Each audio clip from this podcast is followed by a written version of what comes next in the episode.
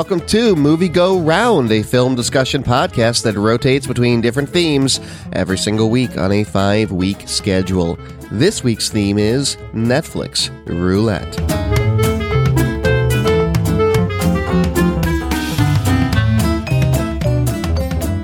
Hello, everybody. I'm Brett Stewart. Joining me this fine morning, we're recording a little bit differently this time. Nicole Davis, how are you?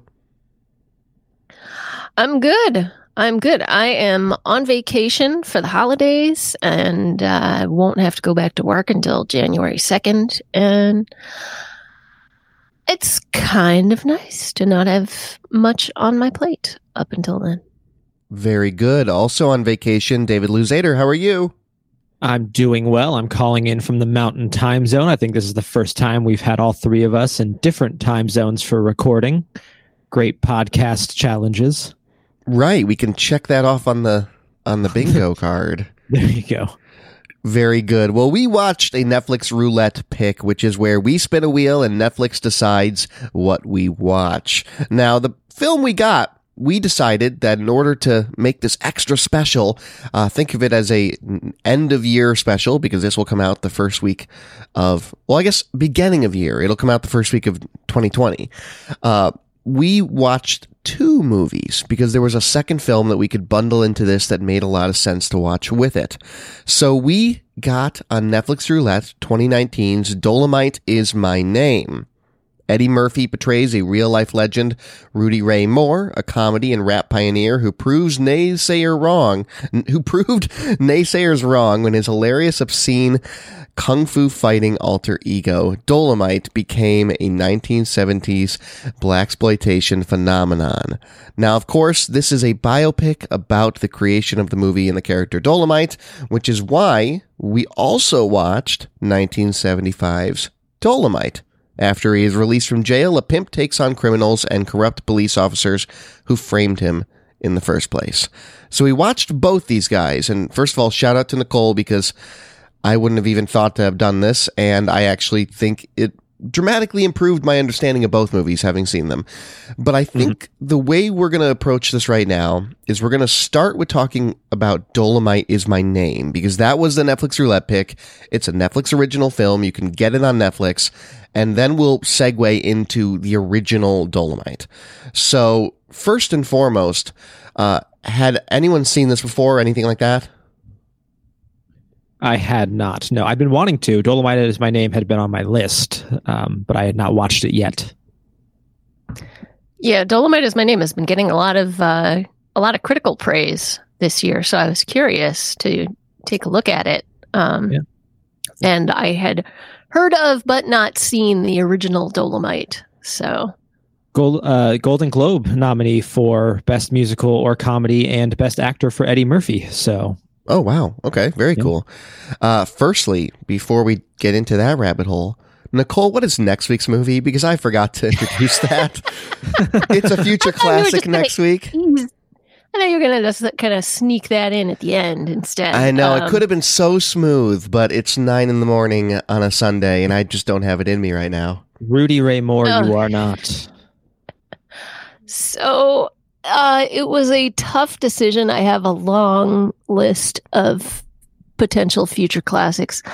Um, but I finally settled on 2012's The Master Oh, which is a Paul Thomas ever... Anderson movie. Yes, I yes, this is a movie I've been meaning to, or it's been on my radar as well, but I have not seen.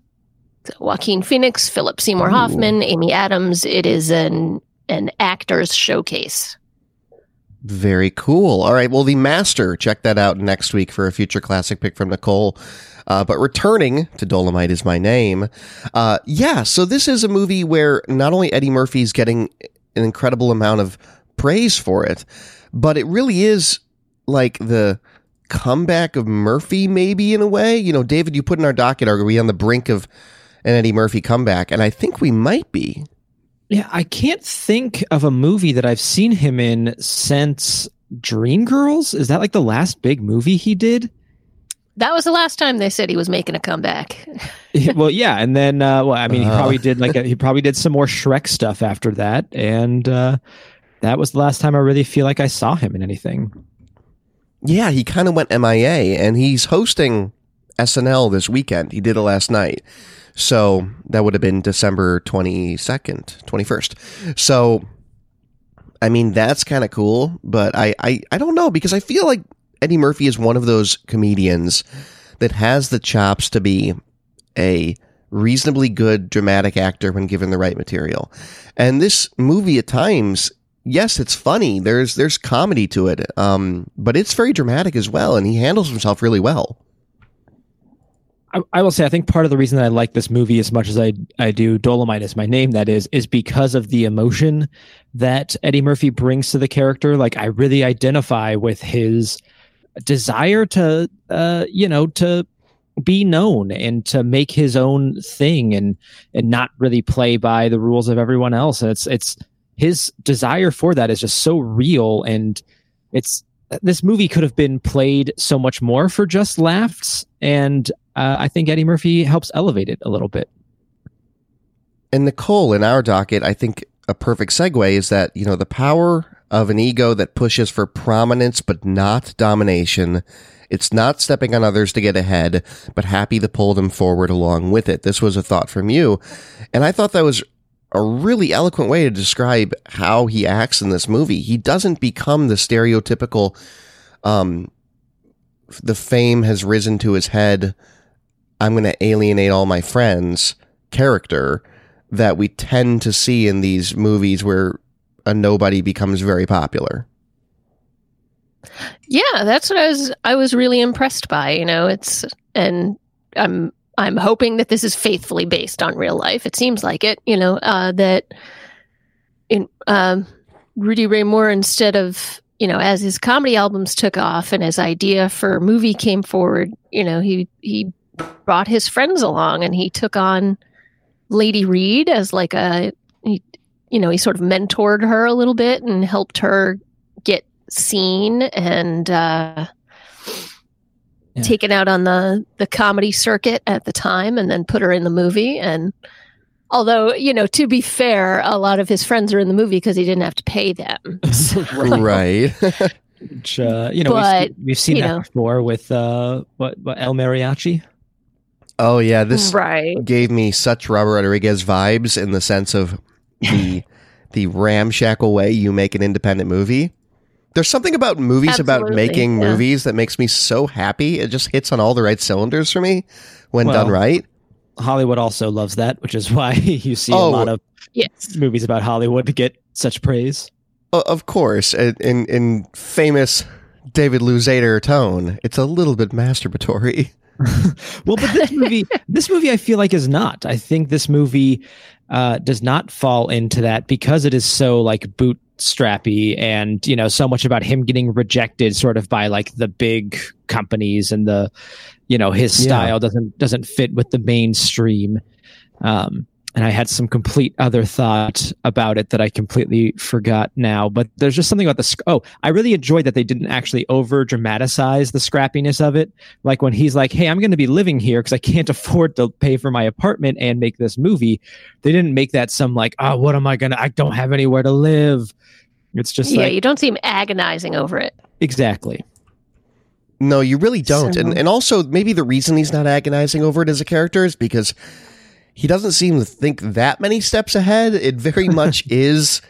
Uh, we're going to solve the next issue when it comes up, and and shockingly works surprisingly well for him.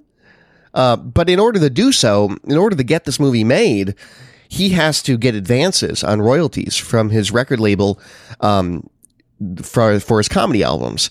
And every single time he would go to these guys, I would cringe because that is the the classic way to get screwed by your record label because obviously they own more and more of you as time goes on, especially if you're not able to repay them in, in full and, and quickly.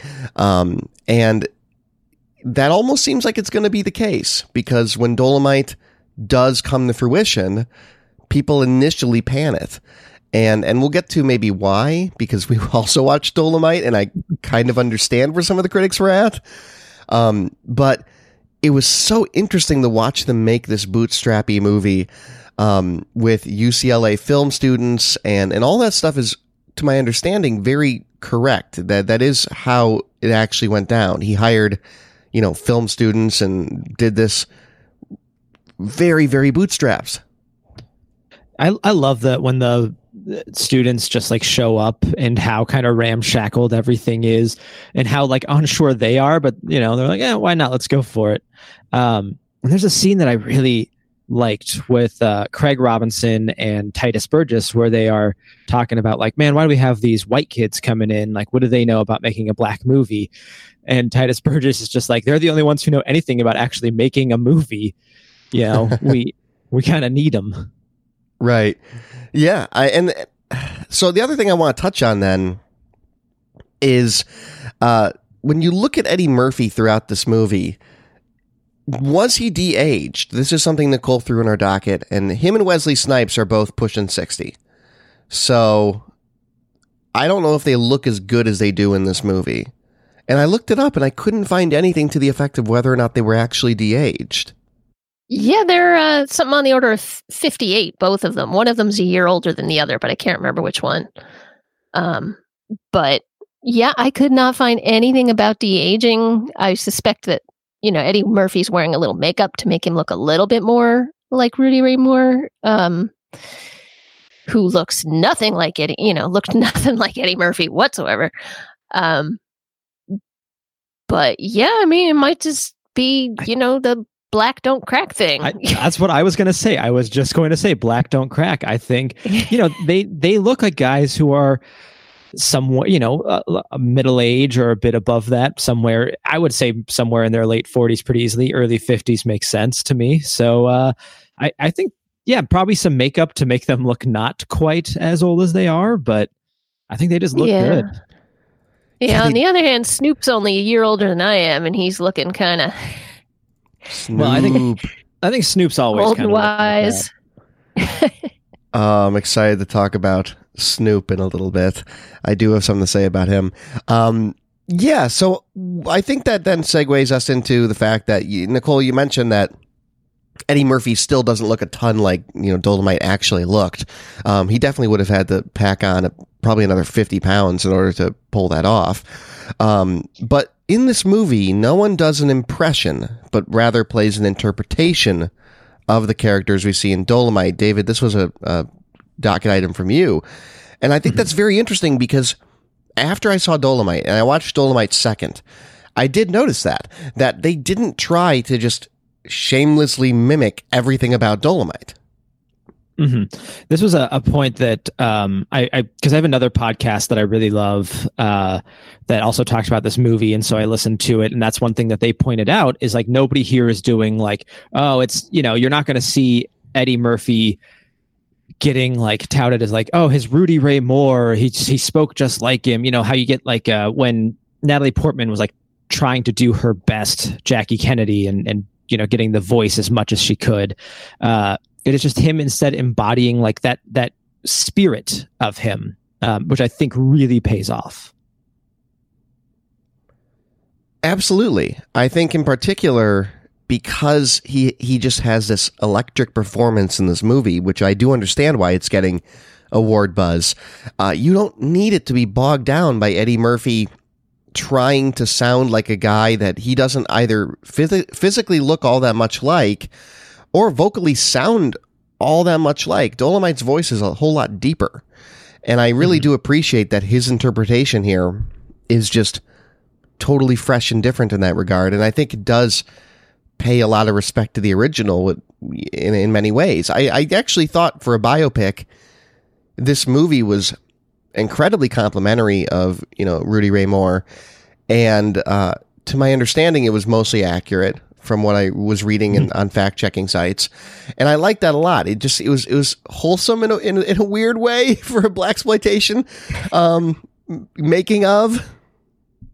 I think I think that wholesome's kind of a good word to put on it because, like we mentioned earlier, there was no over dramatizing of anything. It is there's struggle for sure. The stakes aren't incredibly high, and they don't make them any higher than they need to be. Uh, but just the the whole time, you want everyone to succeed, and it feels good when they do. Now, David, I believe the stakes are your life, so I I think they Oh, are geez. quite high. uh, Oh, we'll get man. into that. So let's also talk about a couple other discussion topics we have about Dolemite is my name before we start talking about Dolemite. Uh, this movie shows us the inception of uh, the Dolemite character. So Rudy is working at a record shop. He's been there for a, a decade, uh, and that was supposed to be his temporary job before he made you know his big break and was able to go be a successful singer, comedian, uh, magic guy, magician. it's early in the morning. Magic guy. You know those magic guys like You David know how it is. Uh, hey, let's go to let's go to Vegas and see some magic, guys. um, so he he had a myriad of different uh, acts, right? He tried to do so many different things, and nothing was really clicking. And then he goes to these to these homeless guys and brings a tape recorder and records their their comedy to one another. And and I thought it was very interesting because apparently that actually did happen. And it made me start thinking about the artist that gets started by mimicking others' material. And I know that nothing is wholly, very few things in this world are wholly original. Um, everything is influenced on something else. But he does very much start in this movie and, and in real life by taking straight lines from what these guys are riffing back and forth and implementing that into the Dolemite Act. And I thought it was interesting because I think a lot of artists do that. And I wanted to get your guys' thoughts on it. Did it feel like it cheapened the start of Dolemite to you? Did it feel less authentic because he was stealing, quote unquote, this comedy? I don't know. I thought at first I was a little, oh, oh, that's not original. Okay. But he's not exactly ripping off the, you know, he calls them hobos. He's not exactly ripping off the hobos in his neighborhood because they're all getting it from somewhere else. None of it's original to them either. It's like this Mhm. oral tradition that's been passed down and passed around through the generations just entertain each other with. And he's, you know, he's he's changing them up as well. He's not just telling them verbatim. He's changing up the punchlines to try to make it, you know, what he thinks is funnier. And in some cases, it is funnier. In some cases, to me, it's about the same. But Yeah. I, I you think know, it's he, uh, he makes it his own. yeah, I think it's Craig Robinson who says that like this is a uh, this is something that they would say to each other in prison, like they would make up these rhymes or pass along these rhymes because that's all they have to do in prison to entertain themselves is uh, you know is tell these stories and these uh, crass poems and stuff. Um, it did remind me though, like the whole him taking it and changing it. There was uh, there's I, I, hate to talk about other podcasts on our podcast. Um, there's a really good one about stand up that I can't actually remember the name of right now, so I can't uh, fully plug it. But it, it talks to people. It plays one bit, so it'll play you know something you might hear on a comedy record, uh, like a, a five ten minute clip, and then talks with a comedian breaking it down. And there's so often where that is kind of uh, even people who are taking stuff that happened to them in real life, they don't tell the story exactly as it happened they go through and like okay well what would be funnier like there's a really great one where ray romano is talking about something that his son did and like uh he's he talks about how the word mazda was funnier than uh than like Hyundai, which was like the real word said in the story, but like Ma- that Z sound of Mazda was funnier. Which so that's actually like from a comedy perspective, pretty true to life. Of okay, well here's this thing that like that's pretty amusing, but how can I make it funny? Right. And and I think Nicole's right in the sense as well that, you know, these are folklore in a way, and especially the the uh the the signifying monkey, I believe, is the is the one that he originally rips from them. And uh and that's quite old. And it, and it got me thinking a lot about musicians as well, because I think of someone like Bob Dylan, I realize he's my go to, but if you look at someone like him, puts out his first record, dressed like Woody Guthrie, playing songs about Woody Guthrie, trying to sound and look like Woody Guthrie. And and that allowed him then to grow into something else and to become his own artist. And I think a lot of artists need that in any medium. And I think that that was what that was for Rudy Ray Moore. He needed a kickstart into this character based on these, you know, borderline traditional stories that are, that are the vulgar hobos are riffing off one another. And I thought that was really cool. Um, I like, I actually ended up liking that a lot. And that also makes me want to talk about hip hop because Rudy Ray Moore is, is referred to often as the godfather of rap. Um, and he has this beat cadence when he is talking and rhyming that you could totally see Grandmaster Flash listening to and then putting out songs five years later that are in that style. And I shock I really didn't know a lot about him until I watched these two movies. And as soon as I heard him talking, it totally clicked for me that this is absolutely immensely influential to early hip hop artists. I believe even uh, Snoop has said that Rudy Ray Moore was an influence. Yes, uh, Snoop says that he would not exist without Rudy Ray Moore. That and then that's he's one of many um, you know hip hop artists that have claimed that Rudy Ray Moore immensely influenced them. And I actually thought that was kind of fun that Snoop was in the movie because I can't think of any reason for him to be in the movie other than the fact that they wanted to put in a a, a hip hop artist with an appreciation of Rudy Ray Moore. I mean, why why put Chris Rock as like a, a, a two minute character in a radio station? You know? Yeah, yeah. This definitely um, had a lot of. they're not cameos necessarily, but a lot of uh, short spots of people that you're surprised are in the movie, and Snoop is one of them. Um, but Snoop loves Rudy Ray Moore, and and I just thought it was really really neat to have someone like him inside this movie, and he's written liner notes in the past for reissues of Rudy Ray Moore records, um, and I that lineage for hip hop just totally made so much more sense to me after seeing this, and I was surprised I didn't know more about it. So this filled that gap for me in many ways, and I'm going to go learn more now that I know about him. But I thought that was really cool. Yeah, I can kind of see it. Although Rudy Ray Moore's uh, rhythm never quite goes where I think it's going to go, mostly because he keeps throwing this certain four syllable word in that starts with an M and ends with an ucker. Um, so, you know, it's, it can tends to throw things off a little bit, but people seem to like it. Um, but yeah, I get my impression is that uh, Snoop knew Rudy Ray Moore. They were at least in some video together back in the '90s, and I guess that that started an, an acquaintanceship, if not a friendship, between them. As did Eddie Murphy. In fact, Eddie Murphy tried to get this movie made for the last 15 years, and Rudy Ray Moore wasn't all that into it. Uh, instead, have- he came to him and he said, I want to make a movie. And Rudy Ray Moore was like, How about we just go on tour together instead? I have to say, I'm pretty glad this movie didn't get made 15, 20 years ago because I think it would have been made overly dramatic. It would have been made very Oscar baity. Uh, it would have kind of had us rolling our eyes at like, okay, well, they're making a black exploitation film. Like, I don't think things were this dramatic. Whereas here, it gets to really have, I think, more the spirit of the actual story itself, even if it's, you know, falling just on a Netflix release, but still getting, I think, a bigger audience than it, it may have going to theaters and becoming kind of forgotten in 2000. Yeah, does the element of it being a Netflix release, that's interesting. Does that help it broaden its audience in a way? I mean, obviously for availability reasons, but also, um, I'm not sure I would go to the theater to see a movie called Dolemite is My Name without really fully understanding what Dolemite was and is, right? And I didn't mm-hmm. until this week. I don't I don't think a lot of people do.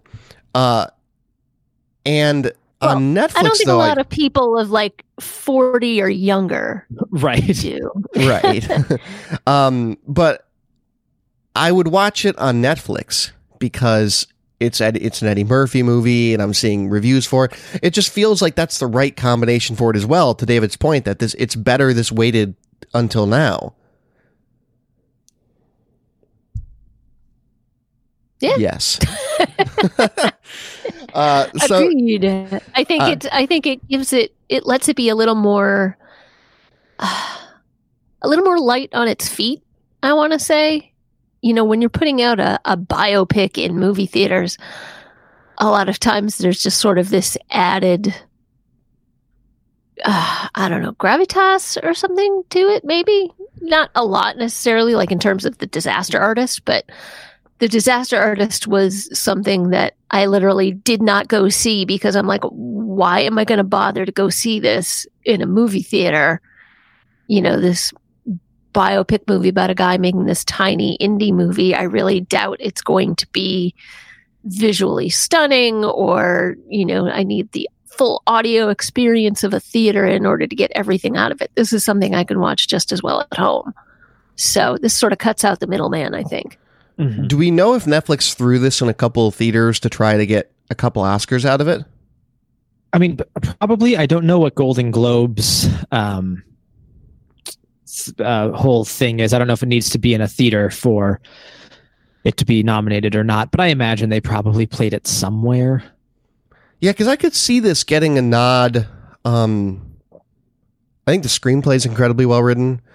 I I don't know if Eddie Murphy can stack against just best actors in general. But I could see this getting a couple Oscar nominations for Netflix. Yeah. Well, it's always tricky getting nominated for a comedic performance. I mean, it's not a 100% comedy, you know, there's it it shows the you know, the the works behind the works, but I mean, it's still funny even when he's being serious a lot of the time. There's Mhm. there's still this current of humor throughout that I think is really nice and makes it a lot more Palatable at times. a lot yeah I'm it I'm goes not saying down that it's really easy Yeah, it. You can watch this movie kind of in any. You know, you don't need to be like, okay, well, I'm going to watch a super serious movie now. Like, you can just kind of watch this at your leisure. Um, and it was uh, released for a limited release in October Oh, before excellent. it was put on streaming, so it was in theaters. Very cool. And, and yeah, I mean, to that point, one of the scenes in the movie that I think is the most absurd but really fun is they're filming this movie and they're moving along, and finally it comes to the point that Rudy now needs to shoot the sex scene. And he has this very earnest moment where he's explaining about how anxious he is the night before to shoot this scene. He's, you know, he says, I'm not. I don't look like Billy Dee Williams, who keeps getting brought up in this movie as the reference for the, you know, who he is not. Um, but he's like, I don't look like Billy Dee Williams. You know, I've got a belly and I don't know how to film this scene and be comfortable and, and not make myself look like a fool. And it's a very earnest scene that I imagine someone would really think about before they had to shoot something intimate like that. And the way they go about fixing that problem for him by shooting this sex scene that has the chandelier bopping up and down like it's a haunted mansion at Disneyland, and the the pictures on the walls are shaking left and right, and the ceiling eventually falls Yeah, on the them. Like it's fun. He, yeah, like he makes it. He makes it something that he can then get behind. And I really thought that was a fun part of this movie. Now that scene is not in Dolemite, as I learned watching Dolemite. That was in a different Dolemite movie. But what ended up happening is the director just said, "Hey, he's only ever going to get one biopic, so let's include the fan favorites." Okay, thank God, because I was like, wait, I don't remember this happening. I was like, did I yeah, for- me neither Did I forget that much of Dolemite already? And I had watched it like the day before. Yeah, so and, and I actually can appreciate that that creative license to say, hey, let's bring in some of the other favorite things that were scrappy and, and fun about the way he made movies because to the director's point, he might really only get one biopic. I don't know if you revisit this that often. So I, I thought that was really cool. I, I enjoyed that. I don't Um, think I don't think you could make another movie without it seeming kind of entouragey of like, ah, we're gonna make a movie. Ah, they can't make the movie. Now they're gonna make the movie. Like I think it would follow the exact same arc as this one did. Now, this stays in the realm of comedy like other movies about bad movies, uh, like Ed Wood and Disaster Artist. Everyone seems to be having fun. Uh, David, you put that in our docket. Now, I still have not seen The Disaster Artist, uh, even though I love The Room. Uh, Is this very much like it? Have you guys seen The Disaster Artist? I haven't seen it yet, but I think there is sort of some similar. I, guess loving send up is the way of saying it. it doesn't. It doesn't just make fun of Tommy Wiseau, you know, because it's it's based on uh, Sestero's also recount of the film and uh, how he's kind of come around a little bit, but still you have to talk about Tommy Wiseau as this weird figure. Um, but instead of just like this movie making fun of Rudy Ray Moore and Dolemite, uh, which you know, like it, it, could have been. It's instead just a very true, like, yeah, this movie's ridiculous, but it's coming from a, a human, a person who made it that way on purpose. At times, there's times where you can tell they're being serious, and uh, it's a choice. Yeah, absolutely. I totally agree. Uh, now, can you watch this movie without seeing Dolemite? Because that will lead us into our discussion of Dolemite. And for me, I can answer this, and I say absolutely, and you should. Um, or I mean, you know, yeah, if what, you have never seen either, if you have never seen. Oh, I was going to ask what order did everybody watch it in? Because I watched Dolemite first, and then Dolemite is my name. I did the same thing as you did, David. I watched the inverse, and I'm so glad I did. Um, hmm. So, it, watching Dolemite is my name yes, there is some stuff I didn't fully understand until I saw Dolemite, like some of the scenes they were mimicking, and you know the scene where he karates the FBI agents and kicks one into his trunk, and how utterly bad that looked also in Dolemite, and how perfectly they reenacted it in Dolemite is my name. Like I didn't understand some of that stuff until I saw Dolemite, but I would have tuned out of Dolemite so hard so early if I had not seen Dolemite as my name. It gave me an appreciation for it. It gave me an understanding of what I was getting into. Because if I if I had gone in the Dolemite cold, I would not have enjoyed it. I just wouldn't have. It's so rough and tumble in its in its creation. I just wouldn't have liked it at all. So I I, I was big on having seen Dolemite as my name first. Is there any angle you can shoot this at where it looks like he's actually kicking him? There is no such I will I will say this about Dolemite because I having watched it first I mean, yeah, we can be clear like it's not a, a super well-made movie. Um and you know that's sort of I guess part of its charm. I think that I would have liked it a lot better if I was in a theater full of people. I think it's a little bit hard to watch it the way I did, which was on a, a tablet uh, in my mom's house while on vacation. I think if I was in a theater full of people at, at watching this at late night with everybody laughing and and enjoying themselves and really getting into it, I probably would have enjoyed Dolemite so much more. Yeah, it's it's as you know Eddie Murphy as Rudy Ray Moore keeps saying in the movie. You know, it's a total entertainment experience. It's got funny. it's got you know, it's got boobies, it's got kung fu, you know, it's got, it's got some of everything. So it's the total entertainment experience, and so that's it's meant to be shared. You know, I think it's his. It was like his version of a party record. You know, that back in the day, mm-hmm. before everybody used to sit around and watch movies together and stuff, they you know, you'd get together with friends at house parties and like one room would have the record player set up and would be listening to party records, you know, like Richard Pryor or Redd Foxx or George Carlin or whatever, you know, and just everybody in the room would be enjoying it together. And I think this is kind of part of the experience that Rudy Ray Moore had in mind when he made this movie. I yeah, they, there's that scene in Dolemite is my name when they're like showing a party and like them playing the record. And there is that part of me that's like, is that is that real to life? Is that something people would do? Uh, but then yeah. they, sh- yeah, I guess, yeah. But they show that scene of everybody in the theater watching Dolemite and really enjoying it. it and it made me want to have that experience with with Dolemite. I know I'm kind of going back to Dolemite as my name, but it, there's just so much about it that's so goofy and so eye rolly that watching it by yourself would just be like, yeah, okay. But if I was with people who were like, who were just into it, I would get into it so much more. I agree. I agree. And I think that was missing for me as well. Um, now, how aware were you of Dolemite before Dolemite is My Name came out? I, I was not at all. I was not. Oh, okay. This was something um, I didn't see it at the time, but I was uh, exposed to it in college. Our local, uh, you know, doc cinema um, had a retrospective one week where they played a bunch of uh, Rudy Ray Rudy Ray Moore movies. You know, they did Dolemite and The Human Tornado and whatnot.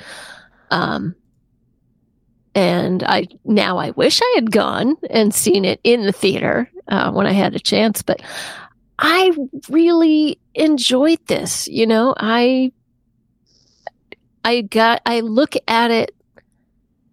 I've been looking at these old black exploitation movies that I've started watching in the last few years, and I've been looking at them kind of like looking at old Shaw Brothers kung fu movies. Mm-hmm in that you can tell there's not a lot of budget.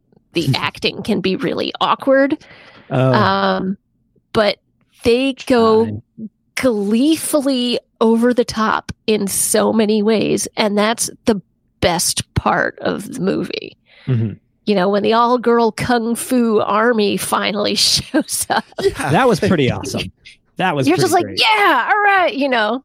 Do you buy it? I don't know if you really buy it that, you know, this stable of girl girls who work in the club slash sex workers, uh, you know, have become this drilled kung fu bodyguard force. But by golly, it's fun to watch. It is, and there's so much nudity that is like very rarely sexual. So much nudity. but it's funny to me how much nudity is played for laughs. Uh, yeah, like when you have the uh, the mayor uh, running around. Uh, it's the mayor. The, I don't remember governor, whatever, running around his like home at the end, and his like it, his butt's out, and it's just it's gross, gross man butt. Uh, oh, not, not just his butt. uh, I wasn't looking that hard. I will say I did not want to see any of what I was seeing. But like it, it's a scene that goes on for like thirty seconds of him running around his house, and it's right. like it's weirdly amusing and disgusting at the same time. Uh, I did learn. I, I, just wanted to bring this up real quick. There, uh, there is one Dolomite reference in my life that I never really understood, and that's from Futurama. Uh, in the Futurama episode Jurassic Bark, when the dog Seymour uh, is said to be encased in dolomite, the tough black mineral that won't cop out when there's heat all about. Love it, love it. Now, now, was this movie shot in sequence? Uh, the beginning seems to be maximally awkward, while everyone seems more comfortable in front of the camera. By the end, a question from Nicole, almost most certainly, right?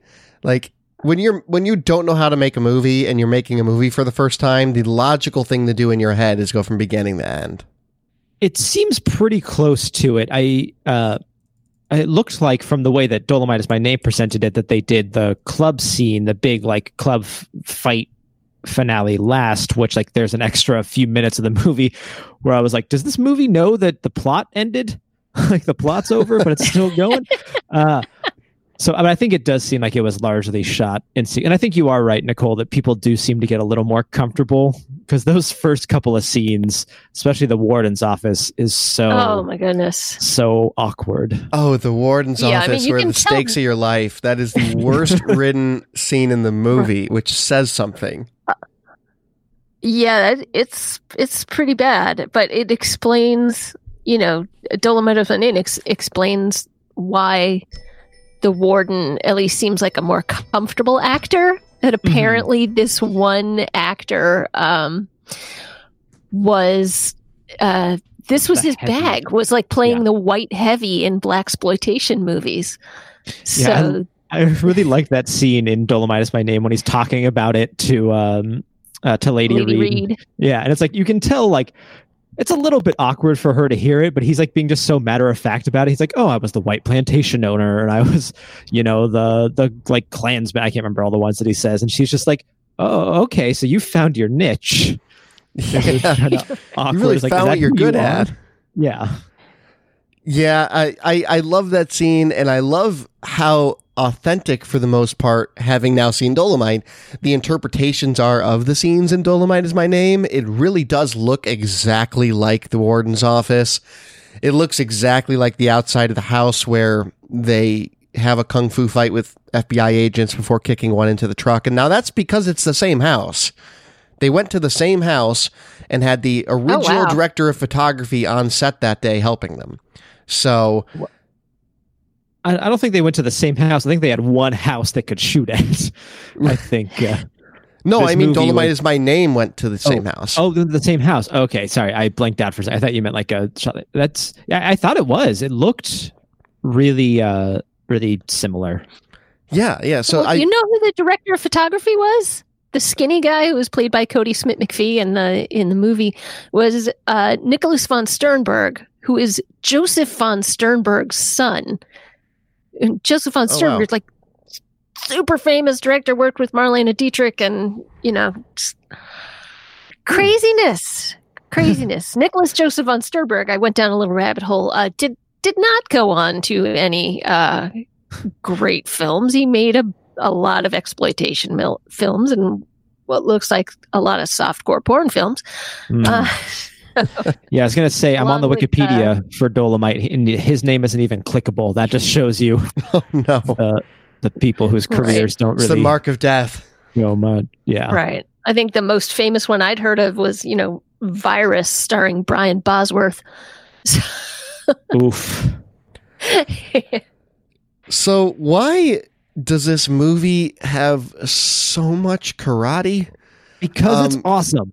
But like, it's, yeah, because karate is cool. That's why. I, but I know, but like, I I just found that interesting because in Dolemite is my name. I was I expected to get some background as to why he wanted it to be karate in particular. I didn't though. It could be any sort of fighting style, or they could just have epic gunfights. But no, he's like, we're gonna have karate, Well, and I love that- it. I just don't get why. because that's what looked cool back then on screen. That was like all like yeah, Yeah, they were Bruce Lee and all those tough. Yeah, Enter the Dragon had come out two years before. People were getting way into kung fu movies, you know, per- particularly in the African American community. They really embraced the the chopsocky films. Oh, okay. I um, didn't know that. and the Mhm. kung fu movies and i mean and that's where like the wu-tang clan comes from is this love of all the you know the master from shaolin kind of films of the time of that time Okay, no, that that makes more sense because. My goodness, the karate, and I, and I love the one of the most stilted lines of dialogue Karate. where where he karate in quotes yeah right where he comes back to the club or his house anyway and she tells dolemite i sent the girls through karate school while you were in the joint like oh god like it's the most logical thing in the world Right. It's like I've been preparing for this gang war. right So, um speaking Oh, of which i did you notice that like they let dolemite out of a 20 year sentence to help a gang war come to an end to get the guns off the street which which at the beginning of the movie made sense to me because in dolemite is my name you have it Uh, did right, yeah, a warden letting a prison No, out. no, no, no, no, prisoner- no. Hear me out. So Keegan Michael Key's character in the writer in Dolemite is my name keeps coming to to Rudy Ray Moore, and he keeps trying to get him to be more socially aware, and and in doing so, he is able to make the movie a little bit more about how Dolemite's trying to get the guns off the street and keep the community safe because his nephew got killed. Um, and so that made sense to me in the beginning of the movie that they're trying to make this a social play. Like he's going to try to help the community. But then the second he gets out, that entire plot thread completely vanishes. And I don't think we ever really revisit it. Yeah, yeah. There's you can't apply logic to the plot of Dolemite. No. um, because there is no logic to it. I really want to know how true the Keegan Michael Key character is. You know, this serious playwright who is trying to make a uh, a movie that tells it how it is. Yeah. to Nicole's point in our docket, sex, drugs, sticking it to the man, poetry with sketchy rhythmic structure. This movie has everything.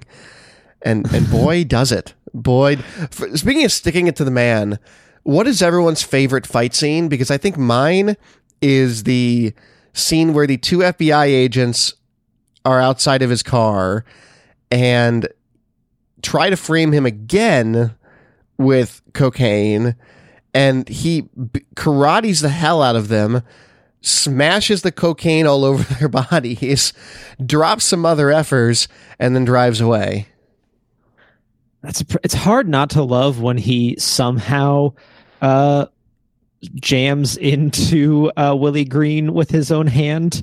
Yeah. and delivers the fate like their awkward fight scene at the end that just has this super over the top ridiculous ending was really fun to watch. Yeah, I was not expecting that. I was not in, you know, if you want to see if you want to see a movie that's like 90% that, uh go go watch uh Riki-Oh, the story of Ricky.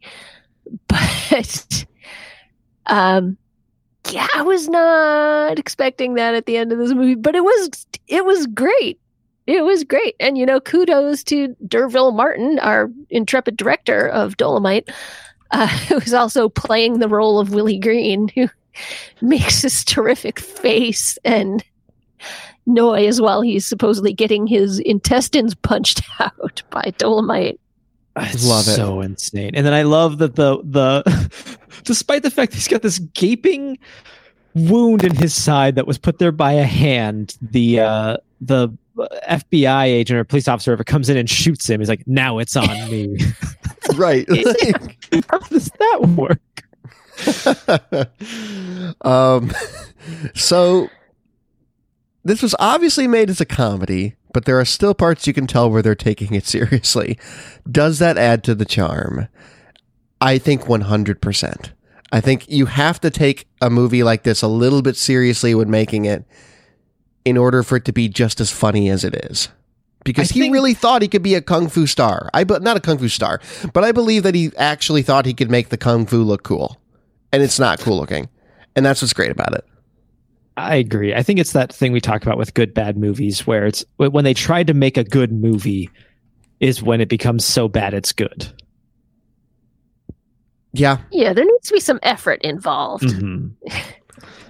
Yeah, and, and if there's anything that Dolemite is my name gave me appreciation for, it is the immense amount of effort that went into just funding this and getting it made. And uh, this was a passion project for Rudy Ray Moore that he put his life on. You know, he put his professional career that was going really well at that point. He had finally, with the character of Dolemite, found his his his act.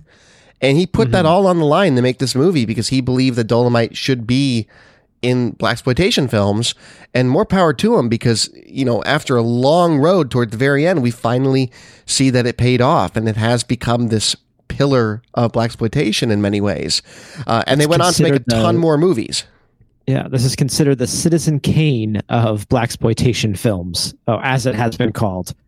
wow Um, By Okay. whom?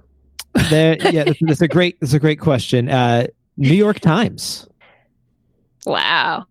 Yeah, alrighty They, So- did they not see Coffy? I take it up with New York Times with the old So- gray lady herself. One thing I love, and I, I wanted to ask if you guys noticed this because I noticed it a ton, and then I went online, and of course there was a supercut of it. Is the boom is in almost every shot. it is not well hidden.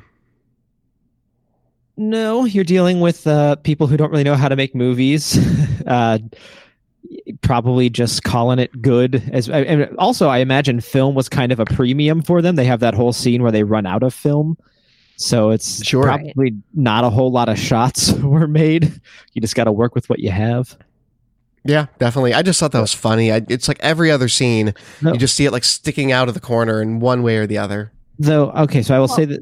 Uh, sorry, just real quick. The boom mic is visible in many shots of original Xenon VHS to DVD transfers from the 1980s because it was originally transferred from the proper ratio gate of one. 1.851 revealing more of the top and bottom of the frame than the filmmakers originally intended so that's why actually Eh, oh, interesting. Okay, I can buy that. yeah, a lot of the places where it's projected, you wouldn't have seen it. It would have been Mhm. hidden by the curtains at the top and bottom of the screen. oh, that's fascinating. All right, I can buy that. That's very cool. All right. Well, not also, just you know, sheer incompetence cinematographer's then. first movie. right Right. yeah these are film students who made who are making short films for one another now having to make an actual movie Right. Now, did anyone find the character Creeper uh, shocking? This is a question from Nicole. Creeper, of course, is the, the heroin addict that uh, Dolemite shakes up for info early on in the movie. Oh man, I found he was he was a bit rough. The priest was also rough. I kind of wish they had touched on those two characters in Dolemite as my name a little bit. I would have loved some backstory Yeah. those guys. Yeah, Yeah, especially weird. the guy playing the uh, the guy playing the preacher was very charismatic. I would have loved to know more about him. and kind of a big part of the movie too. Yeah, yeah. Well, he's he's running the guns. You know, he's getting, Yes. getting those guns on the streets. So, but yeah, Right. Creeper. I I was actually and, and not expecting to be kind of shocked by that. That's not something you saw a lot of in movies at that time, and you know, number one, I'm shocked that that guy could find his way from one place to another because his eyes were never open the whole time. you literally never see his eyes open in any shot of the movie. Um, but it was a portrayal of an addict that was so startlingly realistic that made me wonder if they actually got some you know, some guy who was hooked on heroin to be in the movie for a day. mean, they might have. You know, it probably wouldn't have been too terribly hard to go find someone and offer them payment for a day. Um, Vin- Vainus Rackstraw is apparently the guy's name. Um, that, now I'm doing that great, you know, great googling in the middle of a podcast. uh, it seems that all he ever did was um, was this movie, but apparently he has a Facebook page uh, of Creeper. Anyway, I'm going down a rabbit hole that's not important to this. Yeah, and he's he's referred to in the movie, of course, is what like he's like the hamburger pimp, I believe, Yeah, I heard them calling him that, and I thought it was weird. because he just hangs out at the hamburger joint, um, where all the pimps hang out. Um, by the way, I noticed that they really downplayed the pimp aspect of Dolemite in Dolemite is my name.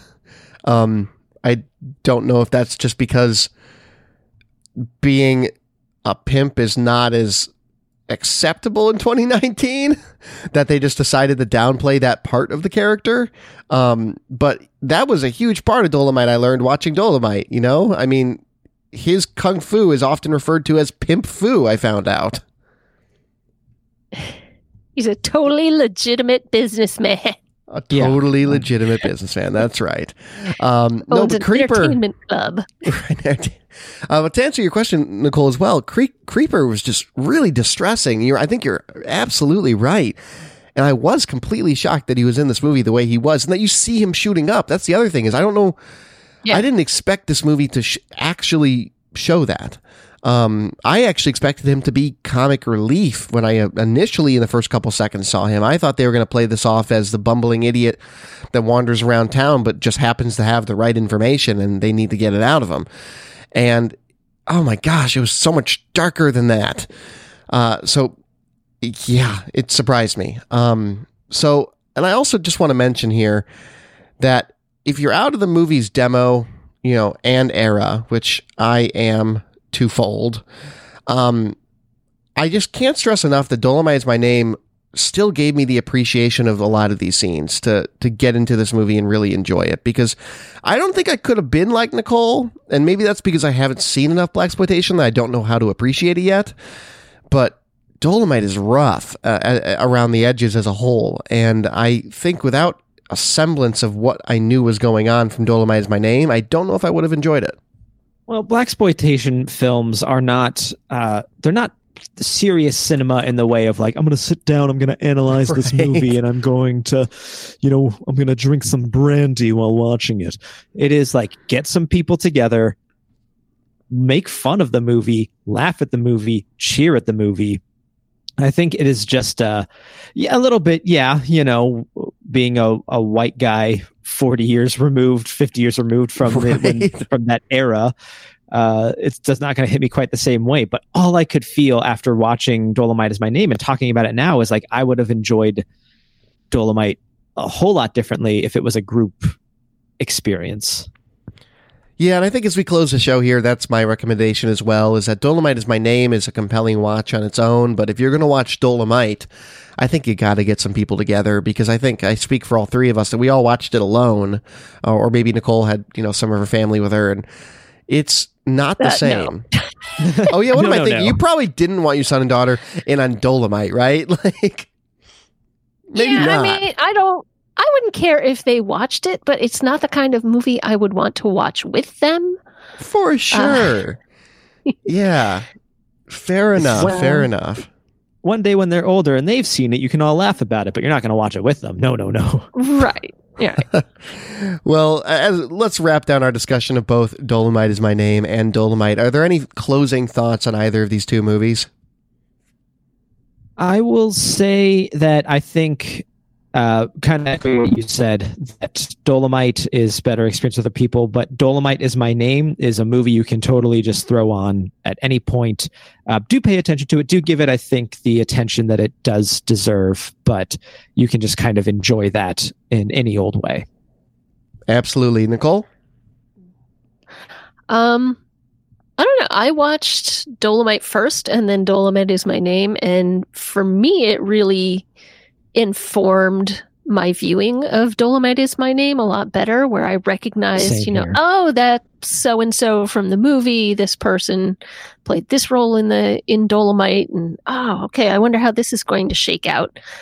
So I I enjoyed it a lot that way, so I guess you can watch it either way and get a lot out of both experiences. But I think I would probably recommend watching both. If you're going to watch Dolemite is my name, I would definitely recommend throwing in Dolemite as well. Just don't watch it with children in the room. no, I, I agree. Uh, I do. I do think that they do make a good complementary watching. Yes, I'm happy Nicole brought up watching the original Dolemite because I I think our discussion of it was so immensely informed by it. And you can find Dolemite on streaming as of this recording. It's on Amazon Prime. I know that Netflix roulette weeks tend to be weeks where it's easy for listeners to follow along because you can get it on Netflix. Well, you can get that on Amazon Prime, which most folks have nowadays, I think, if you're a video streamer. So check it out there Well, if you'd like to watch and it's it not well. an expensive rental. No, right. I don't think it's they're going to be charging four dollars for Dolemite. Right. Uh, very good. And also, I do want to mention that I looked up the Oscars shortlists. Now, keep in mind, these are shortlists for nominations, so they're not yet nominated. We'll hopefully have that in the next three weeks. Um, so maybe by the time this comes out, even. But uh, Dolemite is my name is nominated, well, not nominated, is shortlisted Shortlisted. for uh, best makeup and hairstyling, which makes sense to me. Uh, I th- that- oh, we didn't even talk about the aesthetic. I thought the aesthetic of Dolemite as my name was so good. yeah. Oh my gosh, they nailed the era so incredibly well. Mhm. Um, and I could totally see, you know, makeup and hairstyling being a potential nod to this. Though I think Bombshell's going to give it a run for its money. I think Bombshell might win that one. Um, we'll see. well, we will see. All right. Well, that'll do it for myself, David Nicole. Again, next week we are watching The Master. That is a pick from Nicole for a future classic. But where can we find everybody online, David? Uh, find me on Twitter at Davluz. That is D A V L U Z. You can find all my various stuff there. Very good. And what about you, Nicole? I take care of our Facebook page at facebook.com slash movie go round podcast. You can interact with all of us there. Very good. Now you can follow all of these links on social.mgrpodcast.com. So please go ahead and check us out there. Uh, I do want to announce for my plug here that I am going to be doing in the first week of January. I don't have a date yet, but I'm going to announce the date on Twitter. So the week this comes out, uh, what's called the Ice Crown Challenge, which is a, um, it is a donor drive for the ASFP or A. FSP, the American Foundation for Suicide Prevention, um, which is tied into the World of Warcraft community for many years. And it involves me live streaming uh, the completion of a challenge that will take me probably between 20 and 40 minutes. And I'll match my donation at whatever time limit I meet. So if I do it in 20 minutes and 31 seconds, I'll donate $20.31. And I encourage everyone watching and listening to do the same. So I'm going to have info on that on my Twitter at I am Brett Stewart. It'll be a really fun stream. We're going to do something interesting with it, even if you're not familiar with what it's all about. Definitely come and join and donate. Uh, but that'll do it for myself, David and Nicole. We'll see you next week.